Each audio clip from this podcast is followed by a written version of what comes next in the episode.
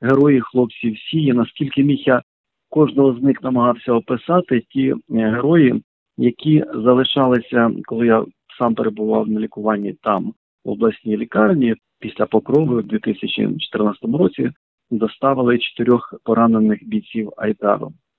І як от склалася доля кожного з них, як вони пройшли через те, через що вони пройшли, і що було з їхніми родинами, як це відбувалося ці події. Ну, ви знаєте, було про що розповісти, і я був просто зобов'язаний про це розповісти. Що відчуває військовополонений, який потрапив до бойовиків на Луганщині, та яким виходить людина на свободу? В подкасті ми знайомимося із волонтером, який провів у полоні 100 днів, після чого повернувся, написав про це книгу, а потім і другу, письменником і правозахисником Валерієм Макеєвим. Також ви почуєте уривок з його останнього роману Вірний присязі.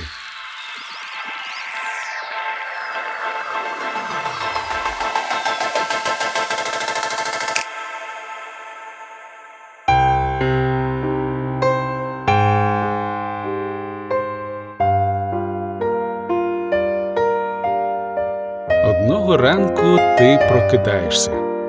Бачиш та чуєш на твою країну напали. Почалася повномасштабна війна. Насправді військова агресія північного сусіда триває 8 років. Але тепер його мета очевидна остаточно знищити нашу державу. Перші дні спротиву показали, наскільки українці згуртовані та незламні, які професійні збройні сили України, як нас підтримує весь світ. І що руський корабль із їх музикою та літературою піде у чітко вказаному напрямку на дно.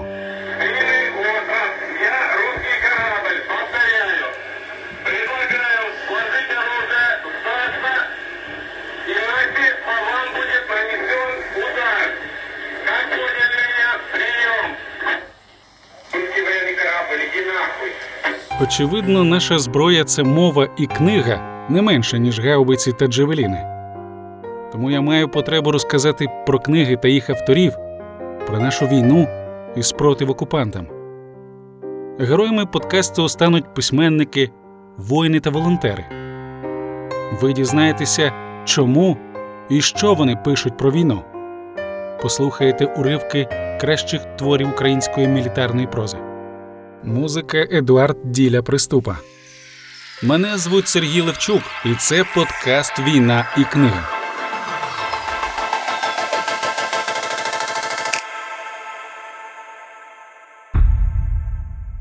Валерій, чому ви пишете мілітарну прозу?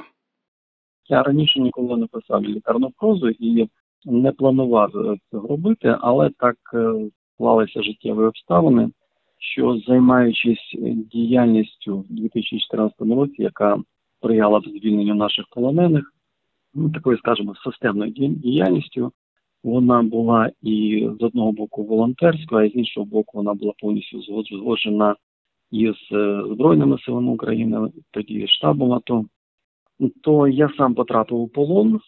Перебуваючи в полоні, я був разом із товаришем професійним журналістом Ромою Черемським з Харкова.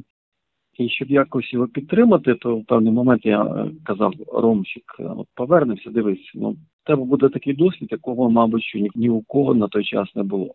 Ти напишеш книгу, напишеш статті, там і він так, так, так. Е, дякую Богу, як кажуть, і ЗСУ. Е, ми повернулися з полону. Це окрема історія. Повернувшись, я дав йому слово, що заберу його звідти. За місяць по своєму поверненню особисто забрав, грубо кажучи, його звідти, сприяв його визволенню. Але проходить місяць, другий, третій, десь я телефоную Ромчику, кажу, Ромчик, ну щось написав. Він каже: Ти знаєш, е, я навіть згадувати про це боюся, нічого не хочу. Спробуй ти написати. І власне я розумів, що цей досвід він був дуже важливий в реаліях сьогоднішнього часу, коли ми маємо е, війну і маємо полонених, маємо безвісно зниклих. Ви знаєте, це дуже важливий досвід. Скажімо, якщо найменше офіційні структури, ті, що за певне адміністрування збройних силах відповідають, почули тоді ті голоса, які ми подавали, почули ту аналітику. А окрім аналітики, бодай прочитали ті документальні твори, художні, мілітарні твори. До речі, твір вірний присязі у 2019 році визнаний Міністерством оборони найкращим художнім твором про війну 2019 року. Ну, це з одного боку, дякую їм за таку оцінку. А з іншого боку, якби дослухалися, то в нас не було певних системних помилок, які ми маємо сьогодні, власне, в питаннях адміністрування, питань щодо військовополонених, родин безвісно і тому подібних. Український письменник, волонтер та правозахисник Валерій Макеєв народився 1973 року в Золотоноші на Черкащині. У серпні 2014-го, під час поїздки з журналістами на Донбас, потрапив у полон бойовиків на Луганщині, де перебував 100 днів. Після повернення займався юридичною практикою, активною творчою та громадською діяльністю голова громадської організації Центр допомоги військовополоненим, заручникам та родичам безвісно відсутніх. Автор творів «100 днів полону або позивний 911 та роману Вірний присязі. Я не шкодую, що я взявся, як кажуть, за перу, хоча, звичайно, пора не було. Я орієнтовно, ви знаєте, дуже швидко написав першу книгу, яку назвали за. Я не знаю, якому стилі, але я писав так з легкістю. Три місяці писав такий твір, який потім назвали хто документальною повістю, а хто якимись іншими жанрами.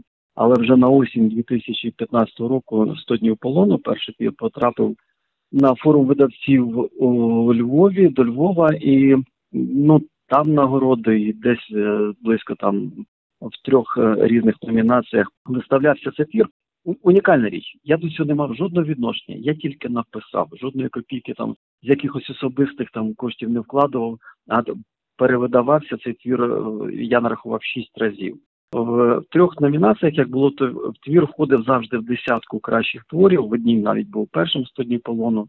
Але мої друзі, е, з якими я був в полозі, ну друзі, це більше ніж друзі, побратими, е, з якими я і був в полоні, і мав відношення до їхнього полону, кажуть, ну слухай, ти в такому стилі написав, що якось е, розуміємо, що легко, але з певною легкістю. Не відчувається то тієї болі, тих страждань. І якось можеш щось подібне написати інакше, і тоді ну, це був такий вже зрілий твір, роман, трилогія вірний присязі, який отримав таку відзнаку, як я кажу, Міністерство оборони. І я його писав доволі довго, там з перервами, вдумуючись у певні речі. Внутрішньо скажу, що пишаюсь. Така робота, після якої я так зупинився, сказав: Стоп, я зараз е, протягом трьох років нічого такого художнього не пишу. А, але я пишаюсь цим твором, і ключовий момент перший, що ті, хто мають відношення до полону і до тих подій, ну насамперед хлопці дали мені не те, що оцінку, а подякували. Хлопці, їхні дружини подякували за те, що передав те, що було. Хто герої ваших книжок? Це були е, історії такі, як я повернувся із полону. Е, мені кажуть, є один, який залишився ще там в Краснодоні, і унікальна річ. Він тікав з полону, був поранений в той час, як він тікав з полону. Його приютила родина на самому кордоні з е, орками, як ми кажемо зараз. І він ховався там протягом шести місяців. Йому вже казали, йди здавайся, ми будемо пробувати тебе якось обмінювати. Він каже: Ні, ні. Отой дядько, який за мною їхав, я йому вірю, нехай він мене забере. Він не знав, йому не казали, що я сам був у полоні. І коли я повернувся, е, ті люди, які координували ці дії, кажуть: слухай, там такий хлопчина, ти звичайно нічого не повинен робити, але в нас є контакт. Зараз ми хочеш зв'яжемося з, з тим містом, де він перебуває, ти сам поговори. Я телефоную туди. Про що говорити? Він мені не рідний, не син, не брат. Запитую просто, як ти? Знаєте, що він сказав? Вірний присязі. Десь на підвалі, хлопчина з села, з українського. Шість місяців десь там в тяжких хворобах, там не було лікування належного, але він там вірний присязі. Власне, книга називається в честь цієї фрази, бо в мене мурашки пішли, і звичайно, ми все зробили і за місяць по тому забрали його звідти. Це була унікальна реальна операція, якою я пишаюся, що її реалізували. І власне це третій том цієї художньої цього художнього твору роману Вірний присязі. Ну, пишаюсь е, як ним, так і власне в першій частині е, це власне герої хлопці всі. Наскільки міг я кожного з них намагався описати ті е, герої, які залишалися, коли я сам перебував на лікуванні там в обласній лікарні, то після покрови у 2014 році доставили чотирьох поранених бійців Айдару. І як от склалася доля кожного з них, як вони пройшли через те, через що вони пройшли, і що було з їхніми родинами, як це відбувалося ці події. Ну, ви знаєте, було про що розповісти, і я був просто зобов'язаний про це розповісти. Які ваші літературні плани? Е, Знаєте, я е, наразі плана от такого в мене немає щось писати, але щоденно, от сьогодні щоденно, я вислуховую людські історії, а, бо а, я є голова громадської організації Центру допомоги військовополоненим, заручникам та родинам безвісно зниклих. Щоденно ми з вами сьогодні говоримо 102-й день війни на сьогодні, і навіть у мене був за цей весь період. Ну думав, що вчора вихідний. Ні, не було цього вихідного, так як повністю. Тільки завчора було у мене три е, контакти із родинами полонених, із певними речами, і вони всі різні. Коли ти слухаєш доньку, і вона телефонує тобі, каже: ви знаєте, як вони назвали його? Безвісно зниклий там, і вона своє розповідає. Ти мусиш от відсікти все і вислуховувати, не пропускати це через серце, абсолютно як е, щоб тільки розум це приймав, і адміністрування тих речей, які я можу зробити, що я можу допомогти. Але оці історії вони унікальні. Кожний кожний раз е, ти якісь окремі аспекти таке чуєш, що ніде в інтернеті ти такого подібного чогось не читав. А це ну це просто варте того. Ну я вам можу розповісти одну дуже маленьку історію. Звернулася дружина одного нашого героя, справжнього героя. Вона з трьома дітками виїхала до іншої країни. каже: чоловік, мій чоловік, він е, капітан, він міг нікуди не йти, але він з першого ж дня пішов добровольцем. Так як він керував, ним пишалися всі його бійці. В одному із боїв на дуже гарячій точці, яка і сьогодні є одною з гарячих точок, вони залишились в оточенні в трьох, три бійця. І їх оточили там ну несамовита кількість, вони перебували в оточенні. Е, Власне, куля снайпера потрапила в нашого героя, але два бійці, які тут залишалися в оточенні, що таке 8 годин бою? Це окоп 7 метрів, мабуть, була довжина. Що вони робили? Ну, як в часи, мабуть, з Другої світової такого не було. Вони рацію викликають, дають свої координати, вогонь на себе, вогонь на себе, викликаємо вогонь на себе. І е, дійсно артилерія почала наша їх підтримувати по їх координатах, по їх точкам, і це дало змогу їм, от як трьохсотими, важко пораненими, ну важкими, але не такими до такого ступені, що не могли вони якось пересуватися, відповсти, як стемніло із цих позицій. Герої от таких розповідей, знаєте, від деталей, як ця родина, як дружина відпустила, могла б там скандалити щось, а вона не пишається сьогодні. Вона не втрачає надії, що бо він на сьогодні безвісно зниклий, тіло так і не забрали, а е, за нашими законами це так виникає. Як ці хлопці розповідають про це, як їм ніяково, що от вони живі, як вони приймаються тим, що їм соромно там щось розказати, а вони ну просто супергерої. Я потім уточнив деякі певні деталі. Я маю про це якось розповісти. Е, І, мабуть, я на це не задумувався, але історії ці потрібно зараз, ви знаєте, в голові десь відкладати, а там, як дасть Бог після перемоги, е, муза підійде, і е, то розповісти буде що. Повірте, буде що. Що ви порадите прочитати на військову тему? Я можу порадити всі твори Євгена Положія. Він чудово писав і про Іловайськ розповіді. Він сам автор із Сум. е, Також неодноразово він виставляв свої твори на форумі видавців. Видавництво форуму е, Фоліо замовляв неодноразово його твори. І сам він із Сум. Коли почались події, то в першу чергу я до нього зателефонував. е, І як там Суми? Я переконаний, що йому і після цієї війни, після нашої перемоги, буде що розповісти, тому вважаю, що він у нас є одних із кращих е, авторів власне творів про сучасну війну. Книгу Валерія Макеєва, яка отримала літературну премію імені Богдана Хмельницького Вірний присязі, ви можете придбати у видавництві Фоліо та в інших книжкових онлайн-магазинах. В романі автор у художній формі розповідає про операції української контррозвідки під час АТО, про силу духу, філософію душі, почуття кохання, біль утрати друзів та смертельні драми людського життя. А зараз послухайте уривок з цього твору.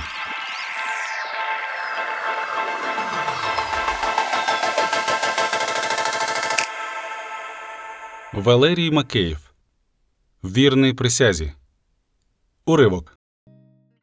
Навіть якщо мечем доведеться скористатися бодай один раз у житті, це вартує того, щоб носити його все життя. Лео Цзи. 15 жовтня 2014 року. Близько 17.00. Яйца, сердце или ухо, не слышу. Яйца или ухо.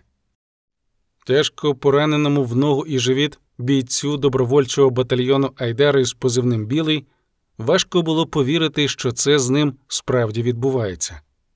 Можна було б сказати ущипніть мене, може, це мені сниться? Але ніхто щипати не збирався.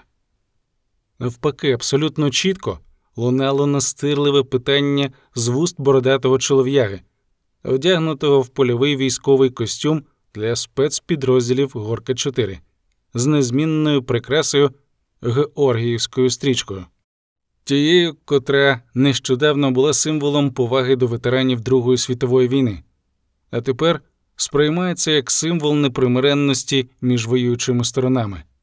Яйца, сердце или ухо? Вухо. Режем ухо, молись, сука. Молитвы знаешь? Громче, громче, не слышу. Чи був якийсь акцент у словах польового хірурга? Айдарівець цим не переймався.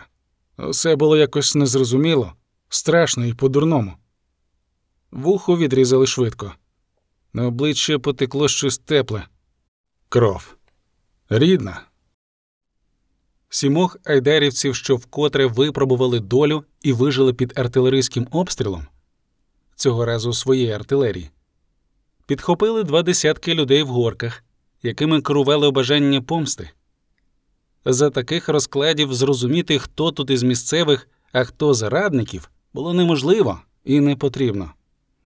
Боєць їм все розповів про те, як командир кудись відразу здимів, щойно пролунало Аллах Акбар, як вони прийняли бій, хоча сили противника перебажали в кільканадцять разів, і як полягли там наших півтора десятка героїв, а за їхніми даними дезертирів. П'ятеро потрапили в полон. Але це окрема історія. Дрейф, командире, немає у нас дезертирів. За одягом добровольця неможливо визначити, який резус фактор у бійця. Форму секонд-хенд із нашивкою, що свідчила про захист інтересів королеви Great Britain, привезли в батальйон волонтери. Замість військового квитка паспорт громадянина України, справжнього громадянина. Таких, як білий, у батальйоні були сотні. Приходили і воювали. За штатним розписом вакансій не було, але місць на передовій до стобіса. Конкурс по 10 людей на місце. Хлопці йшли із майдану, із міст селищ сіл за принципом давно забутої пісні «Прежде думай о родині, а потом о собі». Конкурс це природний відбір. Загиблих було складно порахувати. Точні дані, дасть Бог, з'являться через роки. Воїни гинули за свої ідеали, за свої уявлення про батьківщину, честь і доблесть, про захист рідної домівки. Так, дім багатьох був за сотні кілометрів від місця загибелі. На поховання розраховувати можуть не всі. Поки що, поки триває війна. Абревіатуру АТО залишимо для кабінетів, у яких вона народилася, як термін, щоб позначити кровопролиття на сході України. А схід він і на Донбасі діло тонке. Тонке лезо бойового ножа спецназу Чорний дракон робило свою чорну справу. Чомусь сильного болю не було. Білий взагалі не зрозумів, що сталося. натомість відчував, що нічого людського не слід чекати від тих рук, у яких опинилося його життя. Почувався, мов маленьке звірятко, що вже втрапило у капкан, але ще не в казанок. Жодних припущень щодо того, як надалі розвиватимуться події, у білого не було. У такі моменти розумієш, що від тебе нічого не залежить адже перебуваєш у руках чоловіка з ножем, яким саме відрізали твоє вухо. Проте насправді всі ми в руках Божих. У такій миті починаєш це розуміти Втім, ні. Ти нічого не розумієш, а просто молишся без сенсу і без логіки. Молишся, бо більше немає на кого уповати, окрім як на Господа. Отче наш, що єси на небесах, нехай святиться ім'я Твоє, нехай прийде царство Твоє. Да прирежь ты эту мразь, он даже молится на их сраном языке. Було незрозуміло, хто це сказав. Та зрештою неважливо. Важливо вижити, навіть без вуха. І життя цього разу зберегла чітка, гучно рятівна команда. Отставить. Білий продовжував промовляти молитву Отче наш, хоч робив це все тихше. І прости нам провини наші, як і ми прощаємо винуватцям нашим. Отставить. І неважливо, що ця рятівна команда, схожа на гвалт, вже не могла б повернути пришити відрізане вухо, яке відразу ж заходилися пакувати в пакетик на кнопці, що взявся невідомо звідки. Як неважливо і те, що вона звучала скоріше як «отставить», з нехарактерним для українців чисто руським произношенням. Важливо, що серце білого продовжувало битися. Нехай навіть прискорено, але це теж було життя. Так, на новому, далекому від естетики витку, цілковито несподіваному і непередбачуваному ще навіть рік тому. Вітька був родом із Білої церкви, тому і позивний йому дали Вайдарі Білий. Не існує ані законів, ані понять, ані принципів, за якими б давалися позивні на війні в Україні. Вітька прибув до одного з наметів на Майдані в Києві ще в січні 2014-го. Просто зібрав невеличкий похідний рюкзак, залишив удома на столі лаконічну записку Я на Майдан. І все. У неділю 26 січня забрів до одного з наметів. Я Вітьок із Білої церкви приймете? Білий? Та ні, з Білої церкви. Будеш білий, не дрейф. Чому не дрейф? Я ж сам приїхав. Тільки встиг подумки заперечити білий. Хоча він ніколи не був блондином, швидше русявим, трохи капловухим, а відтепер буде одновухим. Фамилия, имя, звание, подразделение. Допит за розкладом. Щойно взяли, відразу починали допитувати. Якщо до тебе живого встиг дійти достатньо врівноважений командир військ противника. Порядку було замало.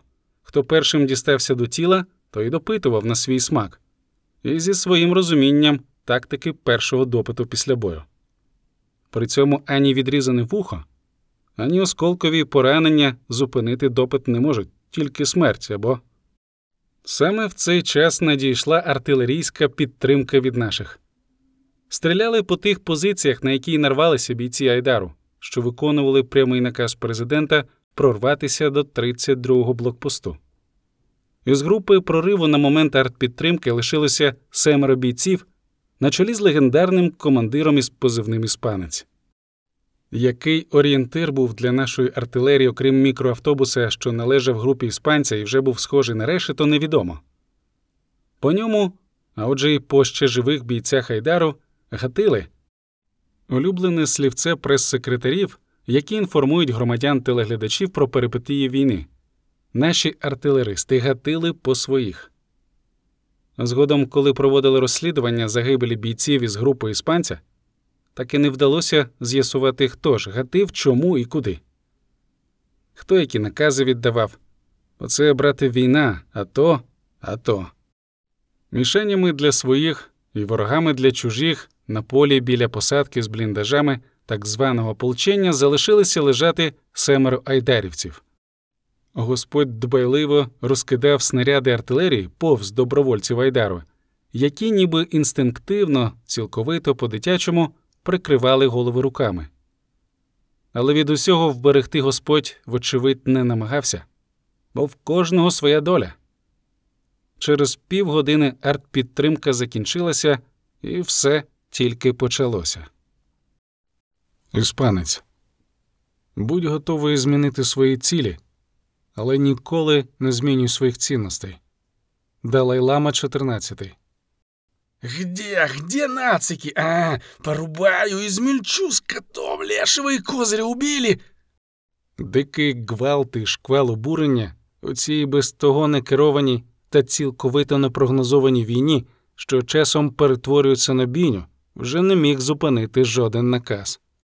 Сімох айдарівців, що вкотре випробували долю і вижили під артилерійським обстрілом, цього разу своєї артилерії, підхопили два десятки людей в горках, якими керувало бажання помсти. За таких розкладів зрозуміти, хто тут із місцевих, а хто з радників, було неможливо і не потрібно. Кто командир, кто за старшего? Ты? Ты? Кожне питання, кожне тикання супроводжувалося десятками ударів. Здавалося, що вже ніхто не зупинить цю вахканалію самосуду над полоненими. Я командир. Я айдарівець, залиште їх. Вони просто виконували мій наказ. Око іспанця зовсім запливло. Крізь пробиту губу пульсувала цівка крові, ніби вказуючи на бажання і можливість ще підтримувати життя. Тут не було перед ким сповідатися, та не було потреби, хоча насправді завжди є потреба встигнути. Та й сам іспанець, командир розвідгрупи Айдару, ніколи не уявляв, що йому доведеться перед кимось у чомусь сповідатися. Він просто жив, любив, творив, працював і добре заробляв в Іспанії. Причому був не найманим працівником, а мав власний бізнес. Але за мало зрозумілими законами любов до країни, в якій народився і виріс, з якою пов'язував життя своїх дітей, внуків, правнуків, загострилися саме на чужині, великій і далекій, навіть скоріше в далекому зарубіжжі. Любов до батьківщини. Чим пафосніше це звучить, тим менше в цьому чистоти почуття. Там, в Іспанії, дивлячись прямі і криві трансляції з Майдану, Пашка якось упіймав себе на бунтівній думці. А я ж і гімн України ніколи не співав. Що ж я за людина така? Як я в очі своїм онукам буду дивитися? Ось виростуть, запитають, а де ти був під час Майдану? Чим допоміг своїм? Ти ж казав, що служив у спецназі, а там на Майдані безвусі хлопчаки йшли під кулі з дерев'яними щитами боронити неньку Україну. Але чи не найбільше в гіпотетичній зустрічі з онуками іспанця лякало інше запитання? А чому це ти, діду, кажеш, що дуже вболівав за свою Україну, а мову так і не вивчив? Мову доведеться підучити. Згодом. Разом із онуками. Бо і справді якось неаковирно виходить захищати Україну, віддаючи накази російською. Любов до батьківщини. Яким приладом її можна зафіксувати виміряти? Усе просто, тільки серцем. І бажано не кричати на весь голос, а просто любити. Іспанець не думав про високе, але про присягу пам'ятав. Свого часу він присягав народові України. А чи справді я українець? Раптом підкралася крамольна думка. Дід по батькові росіянин, бабуся по мамі полька, а я ось взагалі з п'яти хвилин іспанець. Свого часу іспанець закінчив елітне Рязанське училище повітряно-десантних військ. До старшого лейтенанта, командира розвідроти Енного батальйону Забайкальського військового округу, дослужився ще у 1991-му. Дуже швидко, лише за два роки офіцерської служби. Саме дослужився, а не вислужився. Поняття офіцерської честі, яке не виховується підручниками, вбирається з генетичною пам'яттю від діда прадіда, передалося і Павлу Вілятину. І риторичне служить брат це якраз про нього. Служив вірної присязі. У 91-му відрядження в нагірний Карабах, бойове хрещення. Повернувся в Забайкалля через рік уже капітаном із орденом. Урятував життя товариша. Але повернувся ненадовго, бо подав рапорт про бажання служити на батьківщині в Україні. Підписали. І під час навчання в Рязані, і під час служби в частинах повітряно-десантних військ Павло завжди з гордістю ідентифікував себе як українець, народився і виріс в Україні. Було щось потаємне, приховане від усіляких логічно-меркантильних, а за великим рахунком банально лукавих смислів. Щось заманливо шепотіли, мовляв, залишайся, служи в Росії, от і зарплата пристойніша, і пенсія перспективніша. Та й взагалі, навіщо тобі це повернення в невідомість? Проте щось усе ж вабило його на батьківщину, на неньку Україну. Це було чи не єдине, що він, хоч із рязанським акцентом, міг вимовити українською. Подав рапорт, перевівся. Рідна армія зустріла сонячним Ізмаїлом, відомим далеко не армійськими традиціями, а добірним сухим вином, яке виготовляли тут майже в кожному дворі. Воно пішло, служба якось не дуже. Тільки Господь знає про причини непередбачуваних поворотів долі. Так сталося, що життєвий шлях завів іспанця саме сюди. Втім, кожна дорога має свій початок, навіть два. Перший смисловий, глибинний, який тяжко збагнути, бо ж зачаївся десь у глибинах роду кожної конкретної людини. А другий початок, як правило, дуже чіткий і лаконічний це наказ. Але наказу не було. Натомість була щира розмова з комбатом. Чув, скільки шуму навколо наших на 32-му блокпості. Ідіть колисого, зрозумієш, де правда, і чи це дійсно правда, а не те, що ми хочемо собі придумати. Розпочав закручено розмірковувати комбат. Збройні сили умивають руки. А вчора генерал зі столиці приїхав на тур за статусом учасника. Відразу взяв ОБСЄшників проїхатися покрасуватися в напрямку нібито 32-го блокпосту. Комбат затягнувся соціально-волонтерською цигаркою Дельта. І.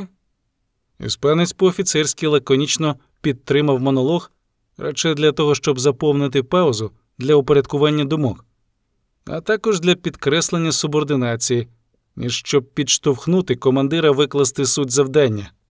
Е? Так потім після повернення із розмальованого, обшитого бронею джипа Mitsubishi Pajero перед штабом першим вискочив водій. Очі сльозяться, ніс прикриває. Думали, що гази. Гранату хтось підкинув у салон із генералом, чи що. Але ж ні. Генерал сам постарався.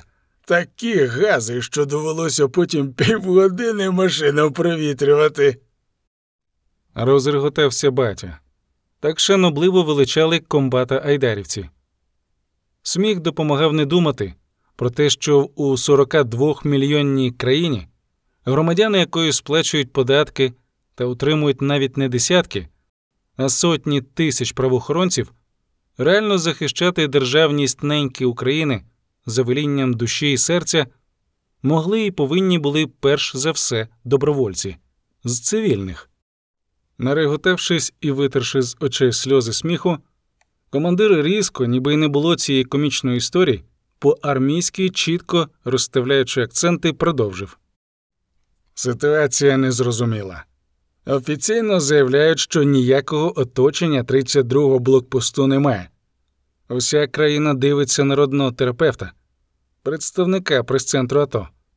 Але бач, яка штука. Дивляться, проте не завжди вірять. Він каже все гаразд із вашими синочками-чоловіками на 32-му. Мовляв, служба як служба.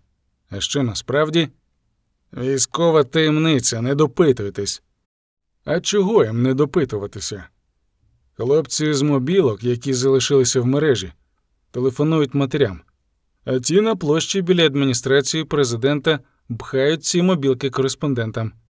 Тож невиразне і лаконічне питання журналістів, як, мовляв, там на 32-му, в ефір через цензурне запікування проходить тільки повне ж.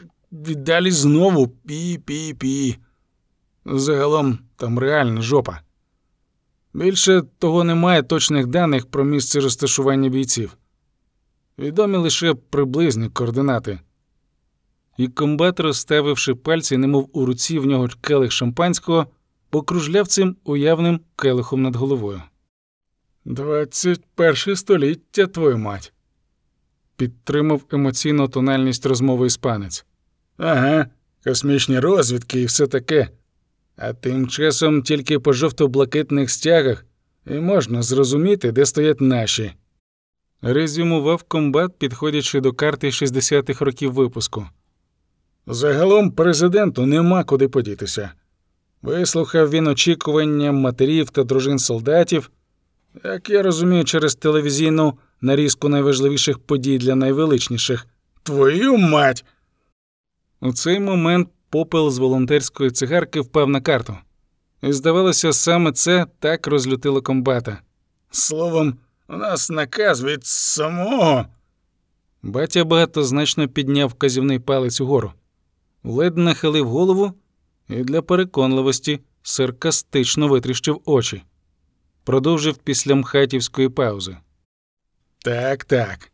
Це наказ президента прорватися до 32-го блокпосту, евакуювати Нацгвардію, звісно, 200-х і 300-х теж, а також завести воду і харч.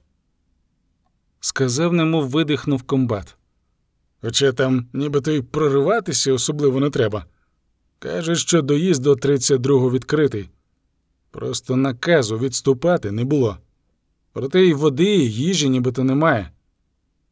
Комбат розумів, що озвучує якусь нісенітницю, але позаяк накази згори не обговорюють, продовжив ані трохи не вагаючись. Насправді наказу немає, але Нацгвардію нам треба забирати. Самі вони цього зробити не можуть. Словом, треба туди і назад. І це все? Намагаючись зняти напругу після промови комбата, зовсім не по військовому, а якось навіть по-дружньому запитав іспанець. Але комбат ніби не розчув питання, бо перебував у передбойовому трансі. А чому говориш, що Збройні сили мивають руки? Адже ми теж не ликом шиті. Резонно додав командир розвідгрупи. Батія теж про це думав. Бо формально його Айдар це практично один із найбільших добровольчих батальйонів, що входив до складу Збройних сил, але як же багато цих але.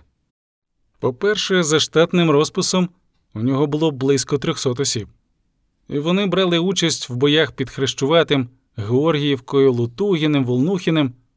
Але де, хто, скільки живих? Спробуй, порахуй.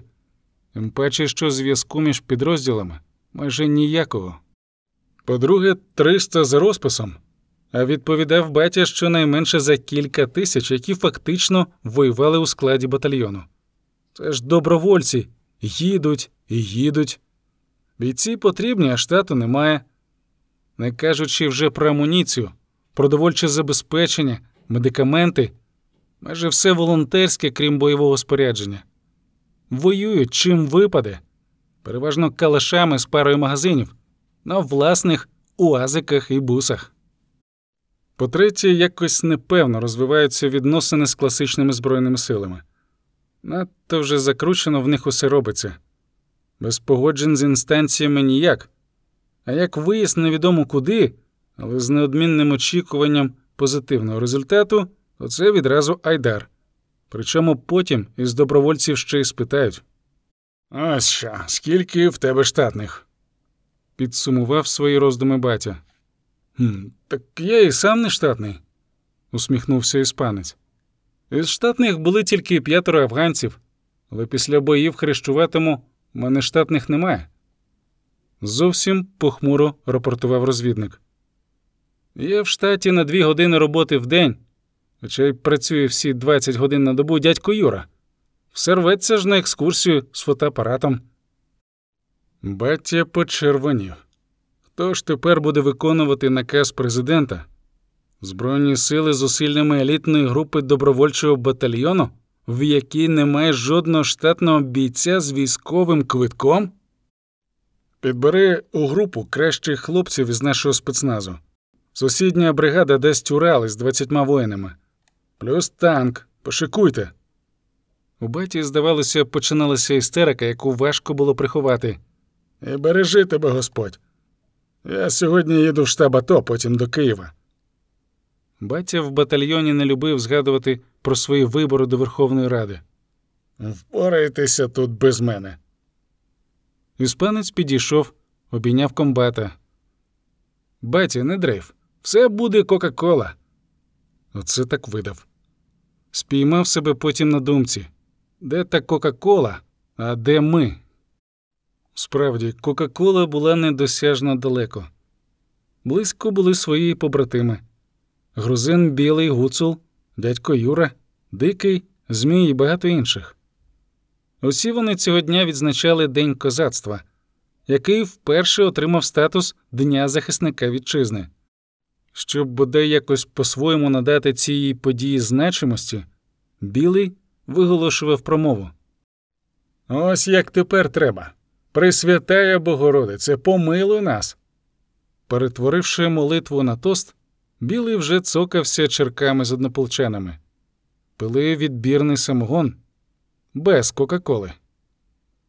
Саме 14 жовтня православні святкують День Покрови Пресвятої Богородиці, яка була покровительницею для національного українського війська козаків.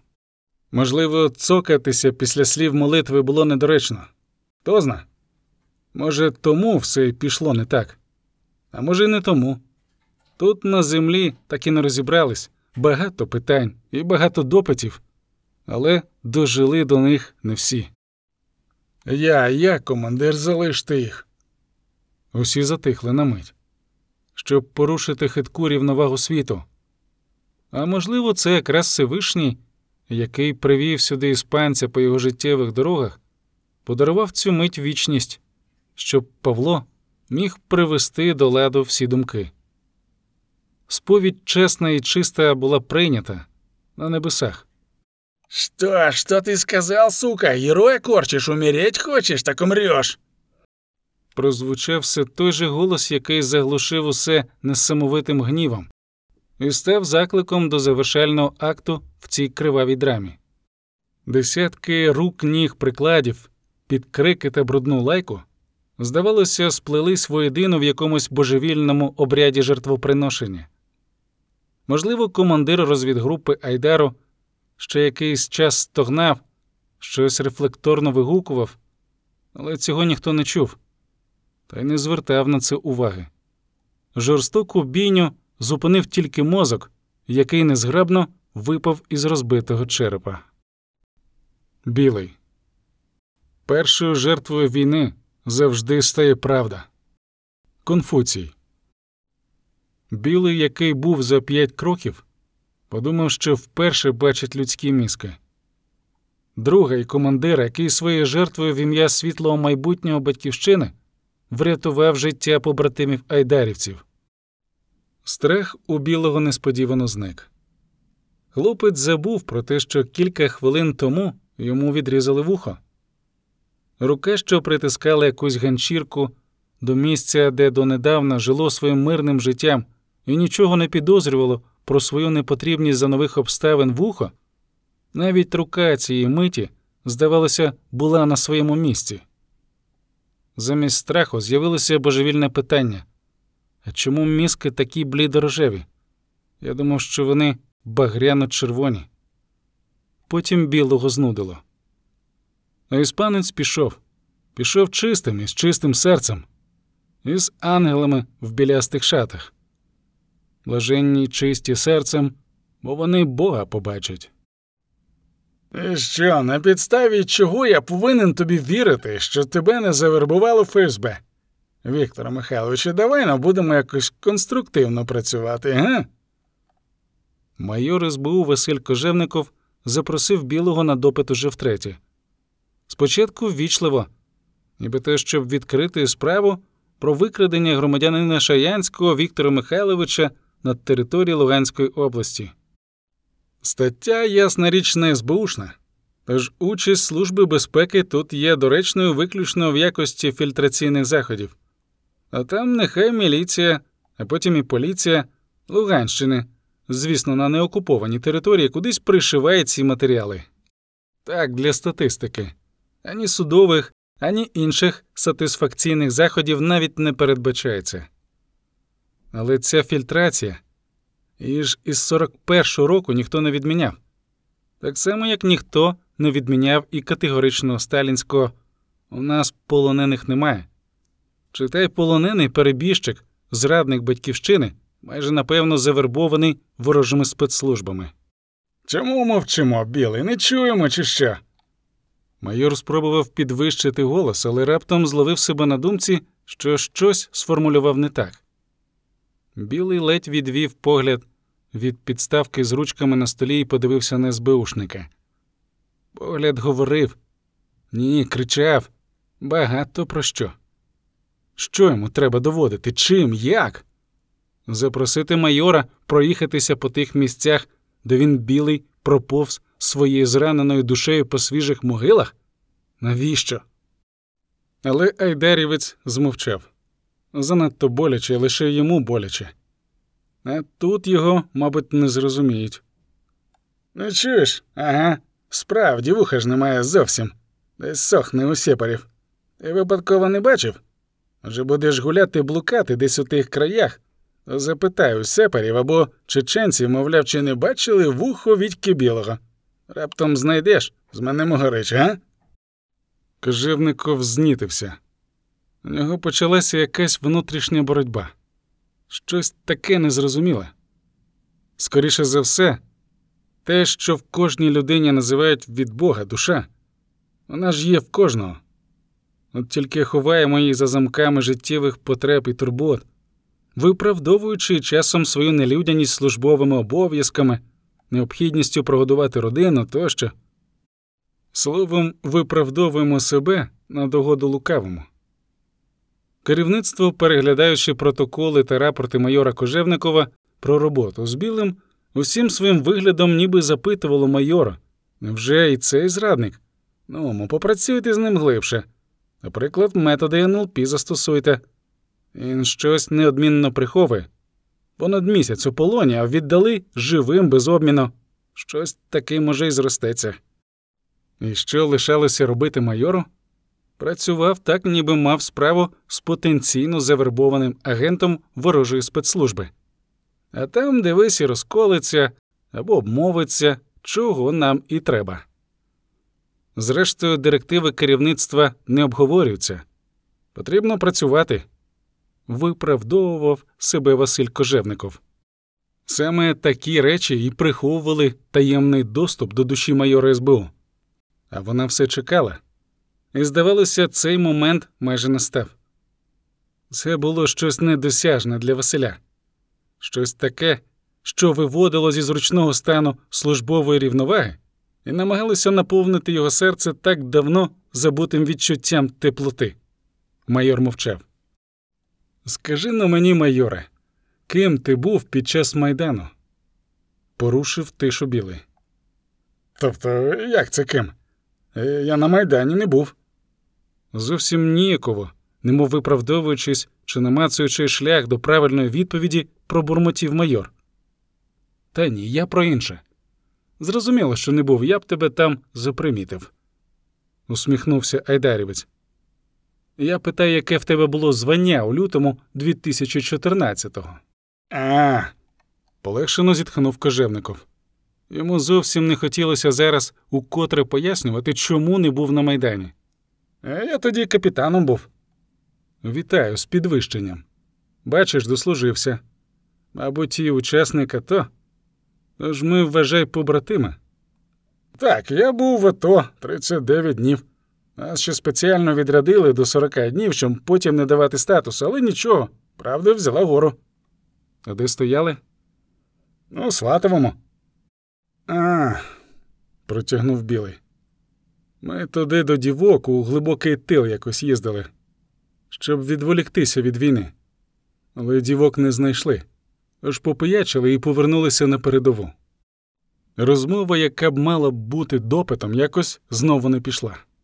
Або пішла, але зупинилась. Бо ж різні категорії, різні світи. Те, що для одного справжня війна, для іншого звичайнісіньке місце для вдалих відряджень. Гаразд, майоре, давай тобі для протоколу ще щось запишемо.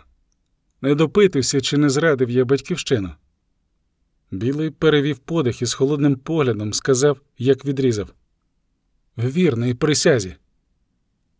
Так ти ж не оформлений, доброволець і з паспортом пішов воювати. Яка присяга?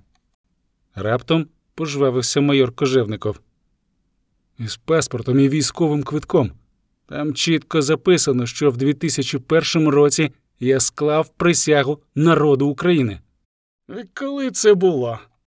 Й що? Присягу я склав і нікому не віддавав. Ніколи. Дембель, не дембель, яка різниця? Присягу дав усе навіки. Отакої. Ти б ще це молодим призовникам розповів. Знаєш, що у нас в АТО вже десь із 20 тисяч дезертирів. Немає в нас дезертирів, майоре. Або майже немає. Не вірю я в це. І дезертирів ніяких не зустрічав. Ти бачив, які патріоти наші хлопці в полоні. Там вони люблять свою державу в сто крат більше, ніж держава їх. А плодять цю бухгалтерію про дезертирство різні канцелярські штабні щурі. У них, якщо боєць не повернувся з бою, якщо немає двохсотого на складі, значить дезертир. У нас були випадки, хлопці повертаються з полону, до них відразу сила селена журналістів, софіти, телекамери. А через місяць приходить підозра з військової прокуратури. Мовляв, так і так. Ти, шановний, згідно з рапортом вашого командира, разом із двадцятьма товаришами покинув розташування частини і здався ворогові. Боєць їм все розповів. Про те, як командир кудись відразу здимів, щойно пролунало Аллах Акбар, як вони прийняли бій, хоча сили противника переважали в кільканадцять разів, як полегли там наших півтора десятка героїв, а за їхніми даними дезертирів. П'ятеро потрапили в полон. Але це окрема історія. Дрейф, командире, немає у нас дезертирів. Майор думав багато про що. Аж раптом йому захотілося запросити цього безвухого хлопця на риболовлю з винцем, познайомити з дружиною. Миті слабкості минають, як спливає вдалину туман. Про себе процитував щось кожевников, а в білого натомість запитав: Так ти казав, що взяли тебе з паспортом. А військовий квиток де був? У комбата. Таке правило було. Йдемо в бій з паспортом, як і з жетоном потенційного 200-го, щоб потім могли впізнати. Так, жетони для солдатів були й раніше, до 42-го року, але Сталін їх скасував. Ось і ходять хлопці на смерть із паспортами. Подумки підсумував допит бесіду майор Кожевников. Ну, що я тепер скажу керівництву? Ніякий він не агент, наш, безвухий, але наш. В наступному подкасті ми з вами зустрінемося із жителем Донецької області, сержантом ЗСУ, бійцем з позивним Мартін Брест. Познайомимося із його книгою Піхота. Талановитий автор оповідає про те, через що йому довелося пройти за 9 місяців життя на передовій. Робить це із гумором, відверто та іронічно. Про атаки і оборони, про техніку і військовий побут і завжди про людей, хороших і різних, які захищають нашу Україну.